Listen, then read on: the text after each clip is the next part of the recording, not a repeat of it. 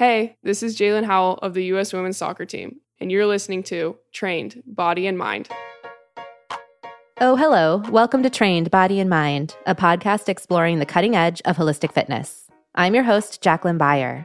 Each episode, I connect with the world's leading experts and athletes to talk about mindset, movement, nutrition, recovery, and sleep.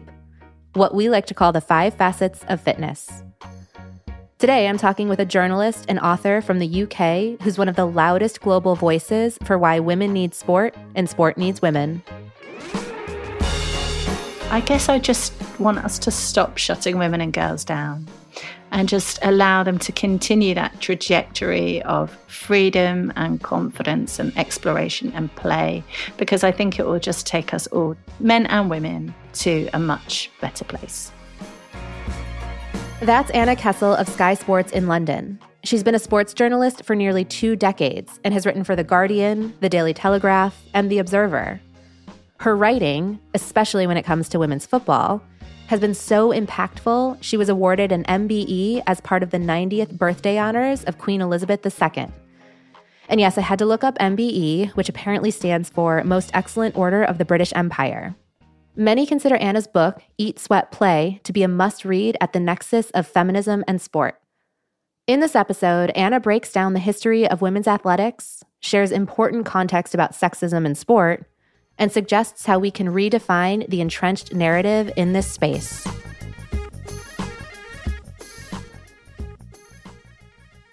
You know, I'd love to start this. We can call it the story of women in sport. At Wembley Stadium this past summer, it's July. We're in the throes of a fantastic women's Euro final. There's more than 81,000 fans in the stands to watch England beat Germany 2 to 1 in extra time. And as if on cue, Chloe Kelly has one of those iconic Nike sports bra moments. It was a moment for sure. But I'm curious, what about that moment really mattered to you? Oh, you just really transported me there, and I've got goosebumps back again. Right, first of all, I was there with my six year old. My husband was there with the 11 year old, but I was there with the six year old, and it was a pretty late kickoff. And it was really, really hot, and there were so many people. And my six year old, as it went into extra time, fell asleep on my shoulder. Now, of course, when Chloe Kelly scored and we all leapt up, including me, she was jolted awake and swept up in this incredible euphoric moment. And it just held so much to it in the sense that, you know, we never actually win anything. It's been since 1966. We've got a song about it, 30 Years of Hurt. Well, it's now, you know, 60 Years of Hurt. And finally, the women did it. And there was so much on social media after that win, sort of saying, you know, FFS, just let the women do it because we'll bring it home. And then the fact that she whipped off her top and repeated really that iconic Brandi Chastain moment from 99 from across the way from you guys. I think for us to have our own Chastain moment, have our own sports bra moment was really, really powerful. Would you say there was also maybe a flip side to that? And, you know, you wrote about this in the Telegraph a bit, the angle maybe of there being still so much more that needs to be done. Can you talk a little bit about that? Oh, God, where do we start? Um, I mean, we are going through this period of so much jubilation about the women's game and so much talk and commitment about rolling it out across the country. But let's check ourselves. This is the number one sport in our country, football, right? And yet, only 8% of the girls in this country are doing enough physical activity 8%, and that is half the number of boys. Not all girls in this country are able to access our national sport, which we pay for through our taxes. And so, if you walk past a school playground, as I often do, because I have two daughters at primary school, you will see that football is being played predominantly by boys, and they are taking up the whole of the physical space of the playground.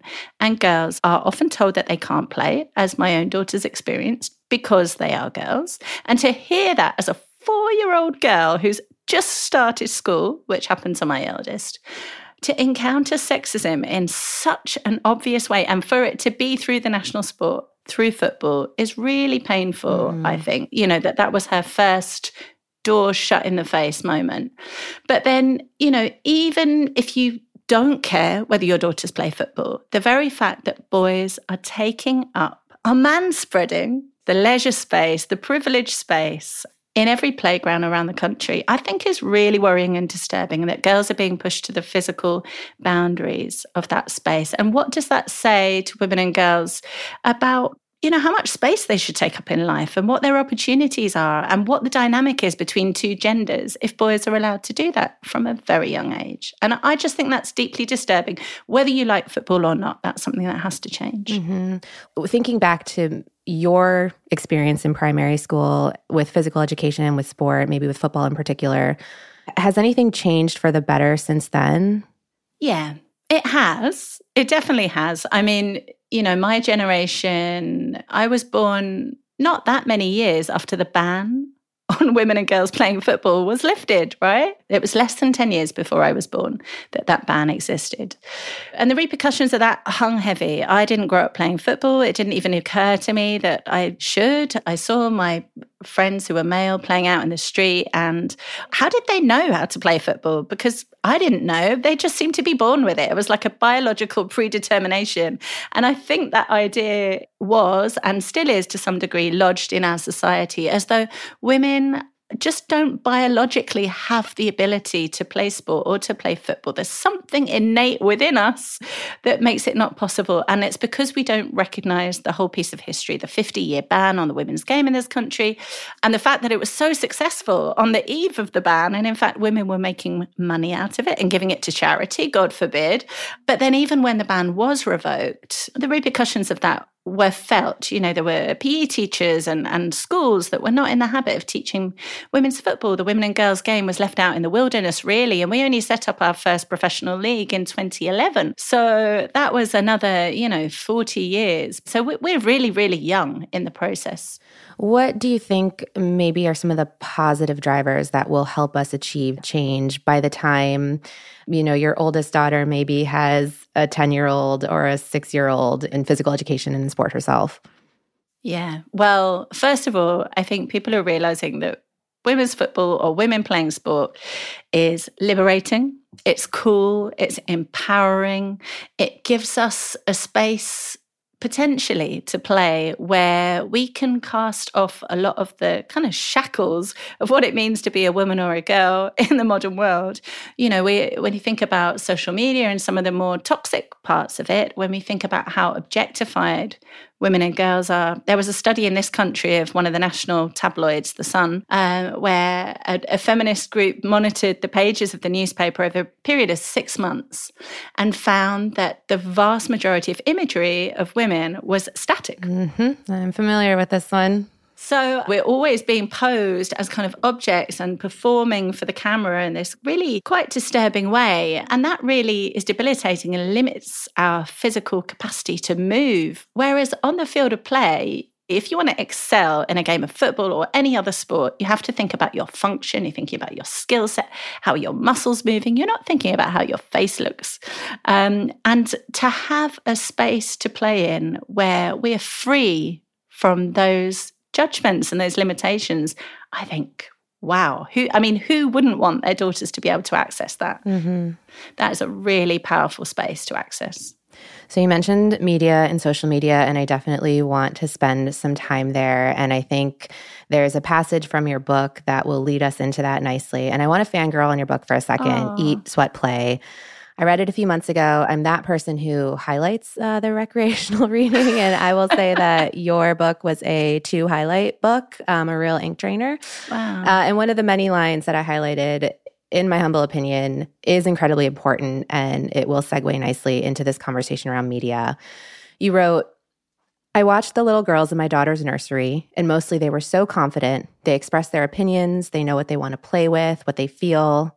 Why does this confidence evaporate as they grow? Girls are not the problem. 12 year olds are not inherently diva ass madams. Our social culture sends messages that sport is unfeminine, makes us sweaty and muscular, that sport is swearing and violence. It is ugliness in a world where a woman's sole priority value should be beauty. So, help me unpack that one a little bit, Anna. I know you, you just briefly talked about it, but let's dig let's dig a little deeper there. I mean, you're a mother, right? So you see from even before they're born, these kind of gender stereotypes are placed on our children. And it's as damaging for boys. We just don't talk about it enough. Because uh, it's not helpful to, to boys to be told to be macho and to deny their feelings and all the rest of it. Mm-hmm. But it's certainly debilitating for girls, particularly when you think about the patriarchal structures that exist in our society. Well, we always have the sport on in our house. And because predominantly sport on TV or sport in the newspapers is always men. And in 2013, my eldest daughter, she was not even two years old, and it was the Women's Euros, and it was on TV. And for the first time, this under two child sat staring at the TV, completely captivated by these women playing football because she just wasn't used to seeing it. Mm-hmm. And I sort of sat there watching her, like, wow, why is she so interested? And then I thought, I know why, because she sees herself. She recognizes herself on the TV. And all the other times that we've had the men's Premier League on, she's not seen herself in the That's same so way. Cool. It, it doesn't have that same potency. It taught me how deeply this stuff goes. You don't even need to have an intellectual capacity to process it, mm-hmm. it just hits hard from a very young age. So, you know, it just kind of made me laugh. I think that we really need to take a different lens to these dynamics about men and women's behaviors and really unpack it much further. Uh, I think at the moment we're operating on, on tropes that are really ancient and very sexist and from a, a time beyond uh, the current date. I agree. I love all of this. Let's do it. Let's talk about it more. And I think I would love to even talk about it not just in professional sports, but the world that a lot of women listening live in, which is our fitness world. Essentially, the narrative of, you know, women are supposed to be pretty, not be too muscular, not get sweaty. Women are compared to men. This resonates across all forms of movement. So I think it's okay if we go back and forth between pro sports um, and women just trying to move their bodies. Speaking of that, we've done a little bit of this, but you know, we don't hear that masculine versus athletic conversation, but we often hear the feminine versus athletic. Like you can't be both. Why do you think that is? I think because we're we're being told to operate in such a tiny straitjacket of what women can look like. It's a really problematic box that we try to put women in. It's very Western beauty standard centric. It's very predicated on whiteness and kind of heteronormative ideas about what women should look like. And I think that the next generation, I'm really heartened to see actually, are kind of disrupting some of this stuff. Like, you know, I'm seeing some wild things on Instagram. Well, they, they seem wild to me because I've grown up in this this ridiculous straitjacket. But I'm really heartened to see women kind of rejecting some of these beauty norms. And also, I think brands and advertisers too, embracing sweat, um, thinking about muscle as powerful and as beautiful. Someone like Dina Asher Smith mm-hmm. being a Vogue cover, mm-hmm. you know, with her mm-hmm. muscles glistening and just really sharing a different way of being beautiful.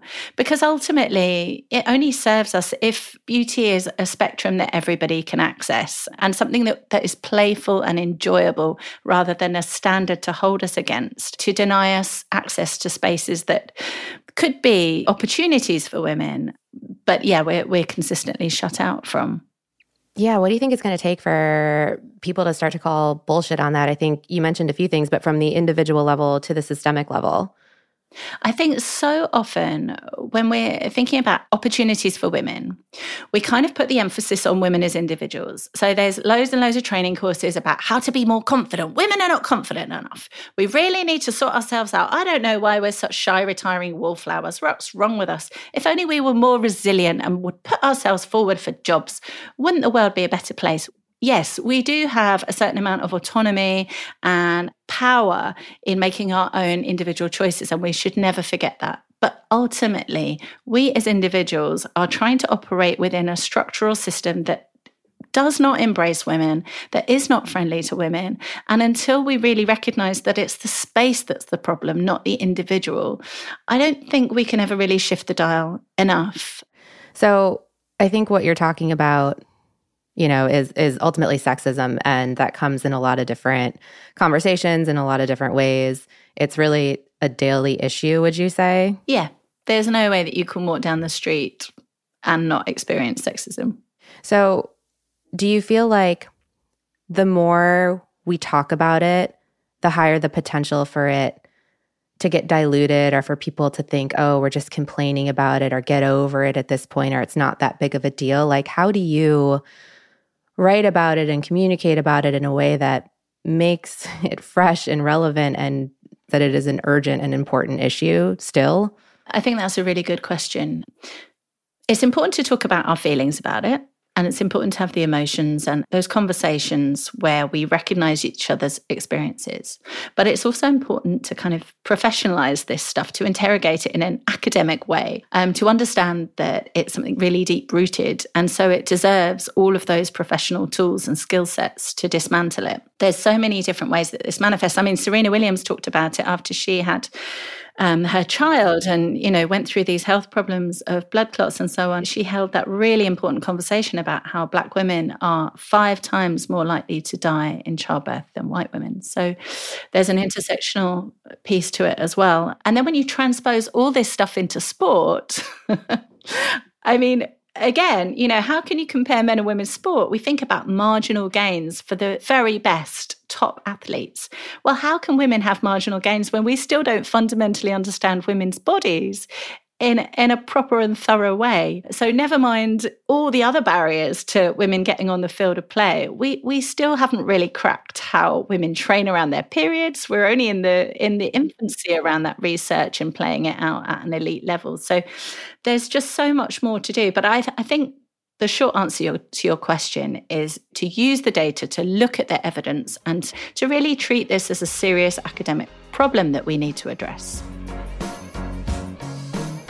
When we come back from the break, Anna digs deep into media messaging, money, and the pitfalls of comparing men's and women's sports. She also suggests what a healthier narrative for women's athletics might look like and how we could make it happen.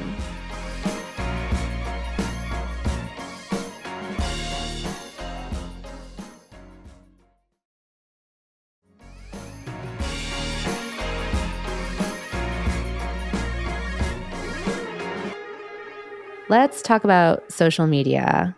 What role does that play in all of this? Particularly how we tend to view women and girls in sports and fitness. Yeah. Um, well, there, there, was the whole hashtag Fitspo movement around the time that I was writing the book. And when you go on that hashtag, there's a lot of imagery that I find quite challenging. And just to state first a disclaimer that women should be able to show up in any way or form they like, and that is absolutely their choice. But some of it I found troubling because it, it wasn't helpful. Some of it because, you know, that here were fitness influencers uh, purporting to show women how they could work out, but not actually demonstrating the correct postures for squats, for example, because what can you really see by looking at a woman's mm-hmm. behind mm-hmm. when you're trying to learn the correct posture for squats? Yeah. So, you know, how much of this stuff was becoming very performative and kind of objectified based? And I say that that's problematic because I'm thinking about my generation of women who were not really taught how to to exercise or how to be strong or how to there's this whole education piece that was missing. So we really need and we're thirsty for that knowledge of how to work out in a safe way but also in a positive way. How do we work out in a way that is functional makes us stronger makes us healthier and fitter um, but is joyful and isn't about needing to sculpt your butt to be a certain way. mm-hmm. I'd love to talk about media coverage uh, for a moment.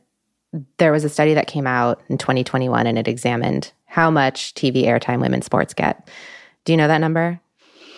Um, well, there's been a few studies. Let me know. Yeah. Yeah. It's well, this one reported 5%, um, which is not obviously where it should be. But are there encouraging signals out there that suggest that this coverage gap will begin to close? Yeah, there are. I mean, when we hosted the 2012 Olympic Games in London, which for us was a real turning point for women's sport, it was an iconic moment. The following year, there was a study that showed that just 2% 2% of newspaper coverage was about women's sport. But fast forward, you know, a, a, decade, and things certainly in the UK are very much changing. Here, for the first time last season, we had a major broadcast deal where Sky Sports, uh, who are my new employers, and B- the BBC shared the rights for the Women's Super League, so our elite women's football league here. And it was a, a really meaningful milestone moments in broadcasting of women's sport in this country. First of all, the fact that millions of pounds were paid in rights that were then going to go back into the sport to grow the sport, which is really important. But also the fact that for the first time there was going to be a really professional broadcast setup. So in in the context of Sky, that means having, you know, like an interactive touch screen where women are talking about other women and tactical plays on the pitch. Um, you know, we never really seen that before. So it is an exciting time. And, and seeing the numbers rise for those broadcasts is very cool as well. People are obviously enjoying watching women's football. But is there enough of women's sport on TV or in the newspapers still? No. Well, and what about money? You know, the Men's World Cup, I think, is an example of an event that draws billions of dollars, billions of viewers. Um, where do we stand in terms of investment, things like TV contracts, salary, advertising dollars in women's sport today? Oh, God. I mean, you know, even just the prize money gaps are ridiculous. And why does it matter? I mean, people get kind of get caught up in and say, like, why should a female footballer be paid the same amount weekly wages as a Lionel Messi? But I don't think women are even asking for parity in that sense. Mm-hmm you know, forget about the take home salary for a moment and let's just think about facilities. Let's think about the fact that senior women sometimes, even at the very elite level, can't access the field of play just to do their regular training because sometimes the boys' teams from the very same football club, and I do mean boys, not men, are occupying that field. And so women don't have a training space or they have to wait until the boys are finished to get on the field and practice. You know, women don't have the same number of doctors or medical experts. And then if you transpose that over the fact that we already don't know enough about women's bodies, and so we probably actually really need more specialists looking at, you know, um, women who might be suffering from endometriosis, uh, women who might be having issues around urinary incontinence, which is very common in young female athletes and a complete taboo and not spoken about enough. Whether women want to become mothers um, and go through pregnancy or return from pregnancy and deal with postnatal challenges. I mean, there are so many barriers. So it's not just about the take home pay or women wanting to drive fancier sports cars. It's like there's just not enough money all around for sport to really reach its true potential for women. And you talked about this a little bit earlier in terms of why do we even compare men and women's sport? It's almost like an apples and oranges situation. Do you even think most people will define success in women's sport in terms of coverage and investment as when they reach a male equivalent? Yes. And of course, that's probably never going to happen. Mm-hmm. So, what then will success look like for women? I think success looks like defining our own game or our own sports on our own terms. We have an opportunity. Yes, we are further behind in material terms to the men's game. But the opportunity that we have is that we are designing our game, we are growing and developing our game at a more advanced societal moment than the men's game ever was created in. And so, how can we really make the most of that? How can we create a game that is just as exciting and as compelling, but doesn't have the toxicity. You know, the fact that over 80,000 were at Wembley and that I was able to get on the tube in an incredibly packed and very squished crowd with a very sleepy six year old and return home without any bother, without anybody being drunk, without anybody swearing at us, but actually a beautiful, supportive, caring, warm, happy, fun environment. I mean, you couldn't ask for more than that. I think that is a wonderful template to build a sport on and something that the men's game, I think, would actually quite love to have. So we have our own assets. We just have to make sure that we value them properly and really cement them into our sports and into our games and not try to just literally mimic the men's game. Yeah. How much of this reality was your motivation for why you chose to pursue this career? That's a good question. I don't know. Sometimes I think, how did I end up here? Because I, um, well, you know, because you've read the book, but I, I bunked all my PE lessons as a kid, uh-huh. and I didn't really feel a connection to sport because it, it wasn't easy for women of my generation to feel that connection. And unfortunately, you know, as as the stats tell us, it's still not easy for women and girls today. Although I think at least there's much stronger messaging in society about why women and girls might engage with sport and playing, but Yes, I think that when I think about the world and I think about sport and my generation and how we very easily rejected it, in my case, literally walking out the school gates when it was a PE lesson. and thinking that it's not something that I needed in my life and that I wouldn't be missing out. And then as as I grew up, realizing that sport is a very, very powerful arena that men and boys habitually, not all men and boys, but a lot of men and boys habitually play in. It's an arena where politicians mix and impress and fall over themselves to access. It's an arena of huge wealth. It's an arena that can, you know, change government policy. The pressure on Iran at the moment, it's no coincidence that women were allowed access to a men's football match in Iran this summer for the first time in 40 years.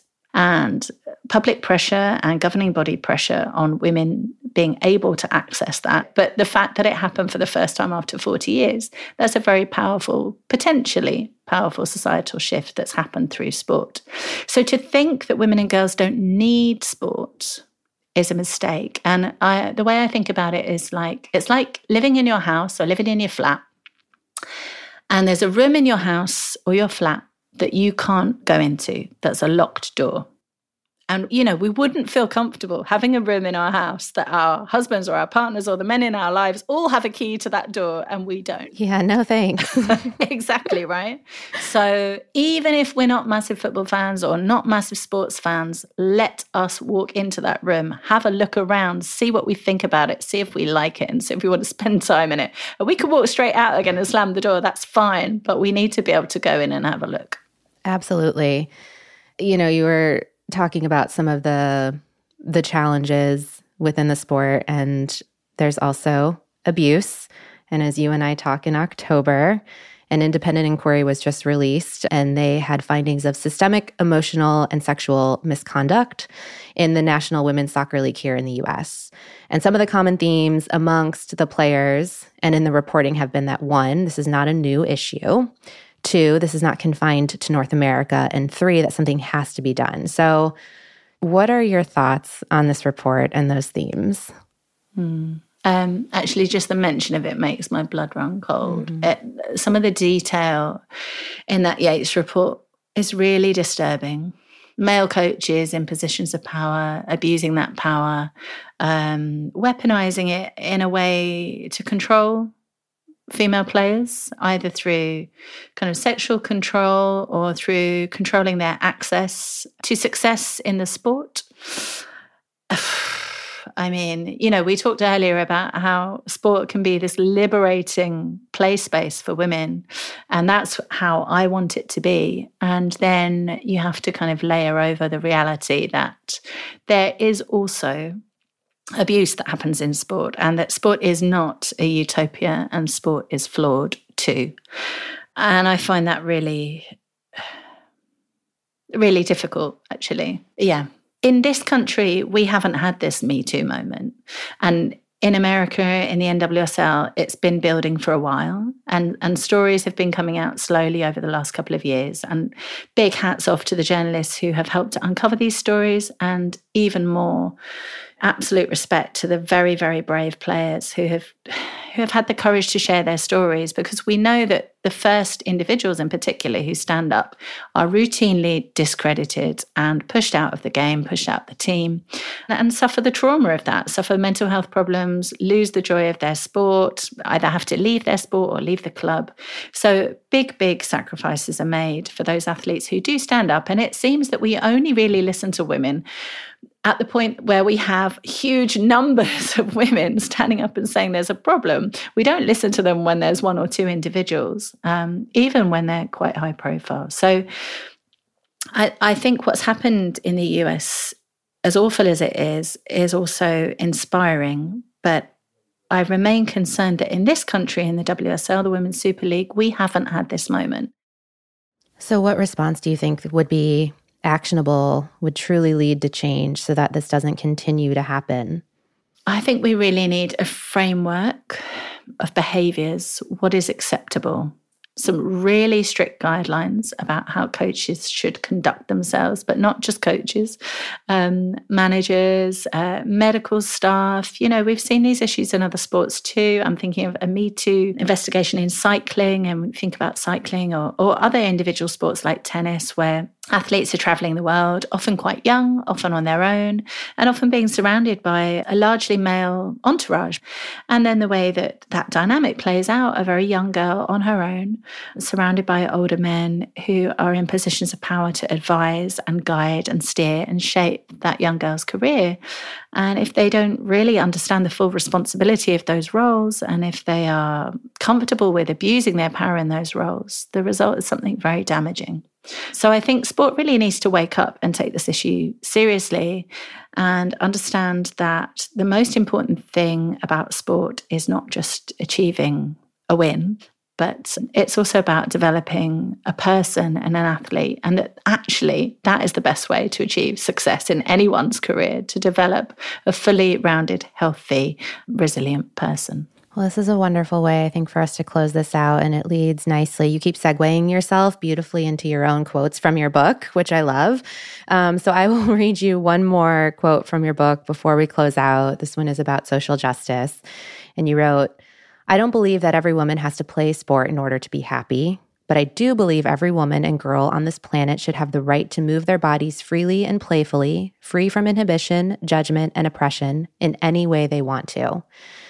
And it's so good. And it extends well beyond vertical sport into those just wanting to move their bodies and to feel the joy of movement. What do you remember, if you can, what was going on in your mind when you were crafting that phrase? Um, I was thinking about when going back to, you know, when we were little little kids and I see it now in my daughters, you know, when you're just freely running around, you're feeling the wind in your hair, the thrill of going at speed, or, you know, multiple cartwheels, or rolling down a hill, or climbing a tree really high, um, or pedaling really, really fast on your bike, or, or nailing roller skates for the first time, or whizzing down a slope. And the enjoyment that you get from that movement that isn't actually really like anything else. I don't think, I can't think of anything else that matches it. And then thinking about the self consciousness that creeps in, particularly as we get older, particularly through puberty, where you start to realize these pressures of, of how you're supposed to show up as a woman or a girl.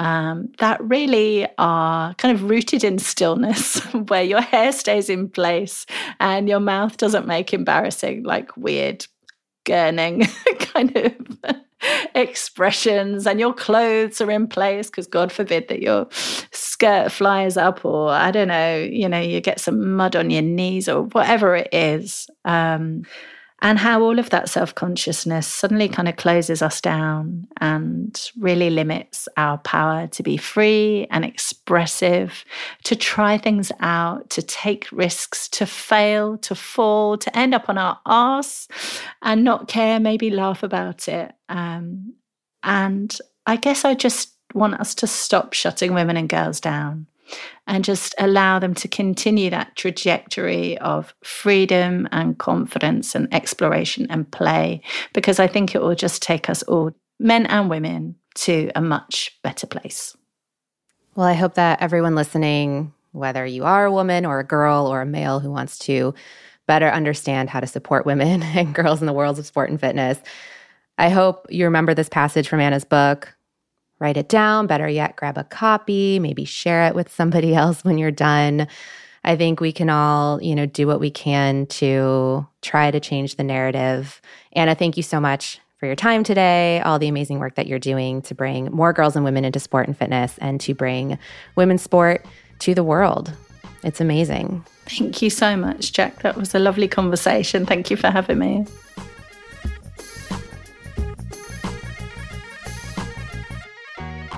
Freedom, confidence, exploration, play. I love that Anna highlights those words. We don't talk about them enough when we talk about movement, fitness, or competitive sports.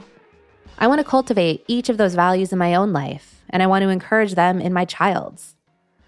And if I could pick just one take home message from my conversation with Anna, it's this our access to and celebration of freedom, confidence, exploration, and play has nothing to do with gender or race or body type for that matter, and everything to do with how and why we find joy in sport. On the next episode of Trained, we hear from sociologist Dr. Sabrina Strings, author of Fearing the Black Body. She'll discuss our enduring obsession with the so called ideal female body and how it's been medicalized, stigmatized, fetishized, and yes, racialized. This has been Trained. Talk to you soon. If you've enjoyed this episode of Trained, help us spread the word by rating and reviewing the podcast. That way, we can keep making great episodes for you to listen to and it helps other people find us too. If you've got a question for me or my guests or a topic you'd like to see covered, email me at trained at nike.com and I'll see what I can do.